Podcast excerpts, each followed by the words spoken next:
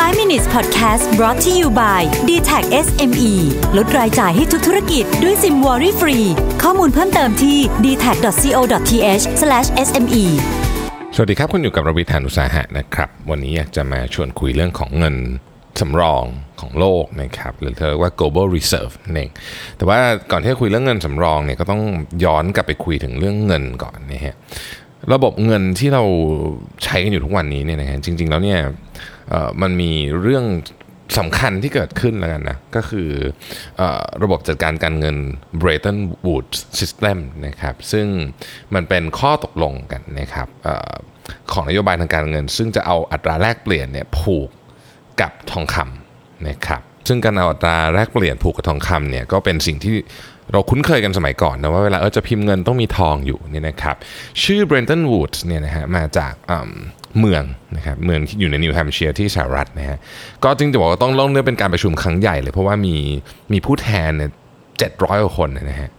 ประชุมกันที่นั่นนะครับ ส่วนใหญ่เป็นเอ่อทั้งหมดเป็นชาติจากฝ่ายสัมพันธมิตร ตอนนั้นเป็นตอนนั้นเป็นเป็นช่วงสงครามโลกพอดีนะครับ แล้วก็ก็พูดคุยตกลงกันยาวนานนะครับ แล้วก็ในที่สุดก็ลงนามนะฮะจัดตั้งเรียกว่าเป็นคล้ายๆก็เป็นอะไรสัตยาบันนะฮะร่วมกันนะครับเพื่อว่าโอเค เราจะมีการพิมพ์แบงค์เนี่ยเราต้องมีทองเป็นแบงค์นะฮะแต่ว่าเมื่อผ่านไปอีกหลายสิบปีนะครับถึงยุคของประธานาธิบดีนิกสันนะฮะนิกสันก็บอกว่าไม่เอาละนะครับไม่ไม่ไไม่ต้องไม่จะไม่เอาดอลลาร์สหรัฐนี่ผูกกับทองคำอีกแล้วนะครับก็ระบบ Bretton Woods ก็ถึงจบลงนะครับ แล้วตอนนี้ก็เราก็เปลี่ยนเปลี่ยนเป็นระบบที่เรียกว่า fiat currency นั่นเองนะครับ เพราะฉะนั้นต่อไปนี้เนี่ยสหรัฐจะพิมพ์แบงก์ออกมาเท่าไหร่ก็ได้ ในทางทฤษฎีต้องพูดอย่างนี้นะครับ เพราะว่าในทางปฏิบัติเนี่ยจะพิมพ์แบงก์ออกมาเท่าไหร่ก็ได้เนี่ยมันคือจะพิมพ์ก็พิมพ์ได้แหละ แต่มันก็จะมีผลกับอะไรหลายๆเรื่องมากนะครับ ทีนี้ พอพูดถึงเงินสำรองของโลกเนี่ยนะฮะหลายคนตอนนั้นเนี่ยจริงๆย้อนย้อนกลับไปตอนตอนยุคของอประธานาธิบดีนิกสันเนี่ยหลายคนก็คิดว่าความสำคัญของดอลลาร์น่าจะลดลงไปเยอะนะครับในความเป็นจริงเนี่ยไม่ได้ลดลงไปเท่าไหร่นะฮะคือถ้าเกิดเรามองแบบนี้เนี่ยในยุคยุคแรกยุคถ้าถ้าเทียบกับตอนที่มีเบรนตันวูดส์เนี่ยนะครับเงินทั้งเกือบทั้งหมดเลยเนี่ยจะอยู่ในรูปของเงินสำรองเกือบทั้งหมดเลยเนี่ยจะผูกกับดอลลาร์สหรัฐนะครับ ปี 1970 หลังจากเปลี่ยนระบบช่วงช่วง 1970เนี่ยหลังจากเปลี่ยนระบบเนี่ยเงินสำรองทั้งของทั้งโลกเนี่ยจะอยู่ในรูปของดอลลาร์สหรัฐเนี่ยประมาณสัก 80%นะครับปี 2000 นะครับเหลือประมาณ 70%นะครับแต่ว่าณปัจจุบันนี้เนี่ยอยู่ที่ 61.82%นะน่าสนใจที่ว่าตอนนี้เนี่ยเเงิน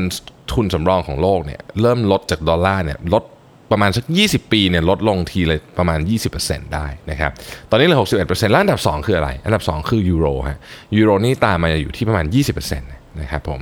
แล้วก็เป็นเยนนะครับ5%นะครับ ปอนด์4%นะฮะ สวิสสวิสฟรังก์2.4 5%หยวนนะครับประมาณ2%นะครับ แล้ว Canadian dollar แล้วก็ Australian dollar เนี่ยประมาณคนละหนึ่งกว่าๆนะครับนี่คือกองเงินทุนสำรองอของโลกทั้งหมด มูลค่ารวมทั้งหมดเนี้ยคือประมาณ 10 ล้านล้านเหรียญสหรัฐนะครับทีนี้หลายท่านอาจจะเคยทราบมานะว่าประเทศไทยเนี่ยเป็นประเทศที่มีเงินทุนสำรองเนี่ยค่อนข้างสูงนะครับสูงขนาดไหนนะฮะถ้าเอาตัวเลขย้อนหลังกลับไปเมื่อปลายปี 2018เนี่ยนะครับเอ่อเราอยู่ท็อป 10 เลยนะฮะ ผมมาไล่ฟังนะครับว่า 10 ประเทศนี้มีอะไรบ้างครับประเทศจีนมาเป็นอันดับหนึ่งนะครับประมาณ 3.1 ล้านล้านเหรียญสหรัฐนะครับญี่ปุ่นนะครับ1.2 ล้านเหรียญสหรัฐนะครับล้านล้านเหรียญสหรัฐขออภัยนะสวิตเซอร์แลนด์อยู่ที่ประมาณ7แสน8หมื่นล้านเหรียญสหรัฐนะครับสหรัฐอเมริกาอยู่ที่ 5 0 0แสนล้านเหรียญสหรัฐนะฮะรัสเซียนะครับ4แสนล้านเหรียญสหรัฐนะครับอินเดียก็ประมาณ4แสนเหมือนกันบราซิล300 375,000นะครับสิงคโปร์อยู่ที่ประมาณ เกือบเกือบสามแสนนะครับ แล้วก็ประเทศไทยอยู่ที่2องแสนหนึ่งหมื่นล้านเหรียญสหรัฐโดยประมาณนะครับประเทศไทยอยู่ในระดับที่ 10 พอดีเออเรามีเสถียรภาพทางทาง ด้านการเงิน